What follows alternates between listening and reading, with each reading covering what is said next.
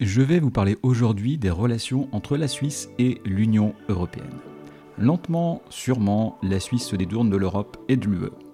C'est un comportement d'autant plus étonnant que les intérêts des pays sont fortement liés, notamment sur le plan économique. Alors comme souvent avec la Suisse, les signaux sont faibles et un phénomène trouve parfois son explication dans une multitude de petits détails. Et des petits détails qui montrent que la Suisse s'éloigne bien de l'U E, j'en trouve aujourd'hui de plus en plus. Allez, c'est parti. Bienvenue sur Travailler et vivre en Suisse, le seul podcast entièrement dédié à l'emploi et à l'expatriation en Suisse. Nous vous aidons à mieux comprendre la Suisse et à concrétiser votre projet professionnel avec des conseils et des infos pratiques. Résidents, expatriés, frontaliers, écoutez dès maintenant notre spécialiste David Talerman. Alors les premiers signes avant-coureurs sont apparu en juin deux mille vingt et un, quand la Suisse a annoncé unilatéralement l'abandon des négociations sur l'accord cadre avec l'Union européenne après sept ans de pourparlers. Cet abandon est tout sauf neutre, car ces accords devaient régir la suite des relations entre les pays sur de nombreux sujets, dont certains sont même des sujets régaliens. Parmi les sujets qui posent problème à la Suisse en ce moment et qui font l'actualité, on trouve les accords bilatéraux.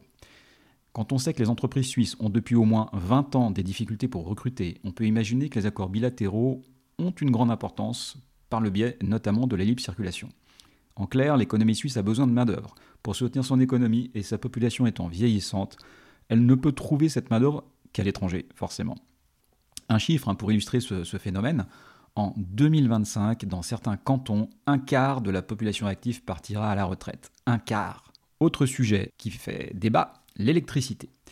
Guy Parmelin, l'année dernière, un des conseillers fédéraux, président de la Confédération à l'époque, a déclaré en fin d'année deux mille vingt et un que les entreprises suisses devaient se préparer à une pénurie d'électricité pendant des semaines, voire des mois, d'ici à deux mille vingt-cinq. deux mille vingt-cinq, c'est globalement demain. Et l'accord sur l'électricité faisait partie des négociations sur l'accord cadre. Vous imaginez la catastrophe pour l'industrie, l'économie suisse, s'il devait effectivement y avoir des pénuries d'électricité, ça se passe de commentaires. Autre sujet qui pince, la recherche. En dénonçant les négociations sur l'accord cadre, la Suisse a mis indirectement un terme à sa participation aux programmes de recherche européens. La Confédération a affirmé pouvoir soutenir le financement des programmes en Suisse qui, de facto, se retrouvent privés de ressources. Mais le problème n'est pas vraiment là en fait. C'est tout l'écosystème de recherche en Suisse qui pourrait vaciller, car si les P F L ou les P F Z attirent des stars de la recherche, c'est aussi parce qu'il y a un écosystème, des infrastructures de recherche et des ressources qui s'y trouvent, et notamment des pépettes.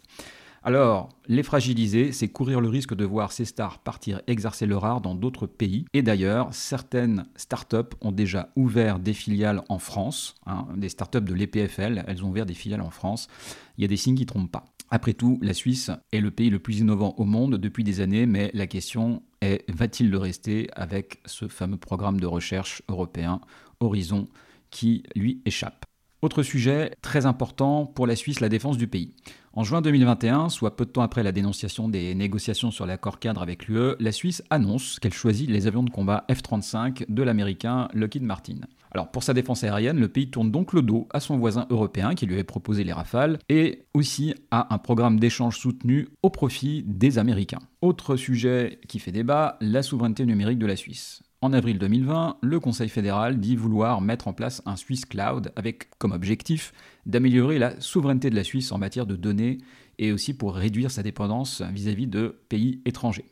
Finalement, la Suisse a accordé un peu plus d'une année plus tard le projet à un consortium de quatre Américains et un Chinois, hein, quatre sociétés américaines et une société chinoise, dans l'incompréhension générale. Les acteurs locaux comme Infomaniak, qui étaient très bien positionnés en tout cas sur ce projet, ne décollèrent pas. Mais j'aimerais faire un petit focus sur les événements qui sont relatifs à l'appel d'offres réalisé pour équiper les avions de chasse suisses.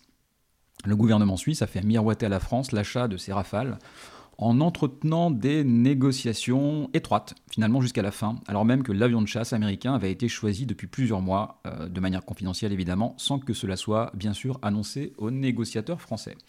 Ce comportement inhabituel et assez inexplicable finalement a eu pour conséquence directe une fermeture des relations diplomatiques de haut niveau entre la Suisse et la France. Des conséquences pour la Suisse sont aussi à prévoir dans cette négociation ratée finalement, car le deal prévu entre les pays prévoyait pourtant deux volets importants. Hein. Une remise en fait dans la course de la Suisse au sein de la, de la Commission européenne par la présidence française de l'Union européenne, et aussi un accord sur la fiscalité des frontaliers qui permettait à la Suisse de bénéficier de plus de recettes fiscales que ce que les accords prévoient actuellement. Donc on parlait d'un montant de trois virgule cinq milliards de, de recettes supplémentaires pour la Suisse. Alors tourner le dos à de telles conditions, c'est en soi un signe qui montre que des intérêts financiers supérieurs ou stratégiques se trouve peut-être ailleurs. Alors, quand on se repasse le film des événements depuis deux mille vingt et un, il semble quand même difficile d'expliquer les raisons qui ont guidé tous ces choix, tant certains paraissent aller totalement à l'encontre des intérêts du pays. On peut quand même euh, trouver quelques explications dans la manière dont le pays est dirigé. Alors, notamment dans l'affaire des avions de chasse, hein, il semblerait qu'il y a, qu'il y ait eu une, une mauvaise communication entre les conseillers fédéraux en charge des négociations et surtout des divergences de points de vue entre eux. Dans ce dossier, hein, le, le fameux consensus helvétique n'aurait visiblement pas franchement bien fonctionné. En plus, l'abandon des négociations sur l'accord cadre est quant à lui probablement à mettre sur le compte d'un coup de poker diplomatique qui aurait mal tourné. En faisant tapis face à son principal partenaire économique, la Suisse imaginait pouvoir revenir dans la course malgré tout un peu plus tard, ce qui n'est vraisemblablement pas le cas, et on peut dire que la Suisse galère pas mal sur ce sujet. Mais la raison effective de ces décisions est probablement bien plus pragmatique. Il faut pour cela, à mon avis, se pencher sur l'économie du pays et se poser une question toute simple. Mais quel est donc le deuxième partenaire économique de la Suisse ? Eh bien, vous trouvez tout simplement les États-Unis. Dit euh, d'une autre manière, hein, vers quel autre pays la Suisse va-t-elle se tourner pour diversifier son économie ? Alors, le pays de l'oncle Sam n'est rien moins pour la Suisse que le deuxième partenaire économique après l'Union européenne. Et à mon avis, une partie de l'explication se trouve ici. Et il est fort probable que nous entendions parler dans les mois ou années à venir de renforcement des relations entre la Suisse et les États-Unis sur plusieurs volets. On peut aussi estimer que la pression mise par l'Union européenne ces dernières années pour que le pays accepte successivement les différentes directives européennes ont, à mon avis, probablement pesé dans l'éloignement de la Suisse vis-à-vis de, de l'U E. Car il faut bien imaginer que d'un point de vue du fonctionnement des institutions, la Suisse et l'Union européenne sont clairement aux antipodes l'une de l'autre. A l'inverse, hein, la Suisse et les États-Unis sur ce sujet sont très proches, notamment avec un système fédéral et des États qui sont euh, très autonomes.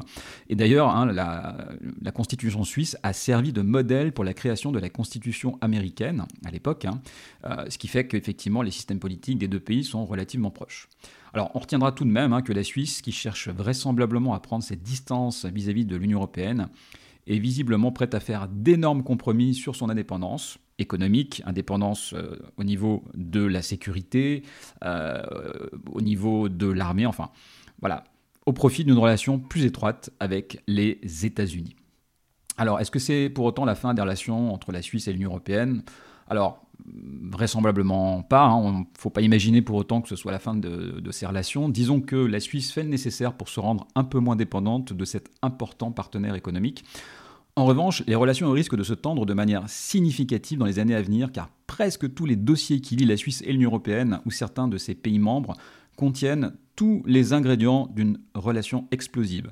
Enjeux financiers importants, interdépendance énergétique et démographique, immigration, voilà. On ne va pas s'ennuyer dans les cinq années à venir, et d'ailleurs, très récemment, on a entendu parler d'un dossier très intéressant, le dossier Frontex, qui euh, simplement est en train de tourner dans le sens suivant, la Suisse va peut-être, finalement, ne plus faire partie de l'espace Schengen. Rien que ça. Allez, on se quitte sur ces points, restons positifs, je suis sûr que tout va s'arranger, mais ça risque effectivement de prendre un peu de temps. Allez, tchuss! Merci de nous avoir rejoints pour cet épisode de Travailler et vivre en Suisse. Abonnez-vous à ce podcast et notez-le. Visitez le site w w w point travailler tiret en tiret suisse point c h pour plus d'informations sur le sujet abordé aujourd'hui et pour accéder à encore plus de ressources et d'informations.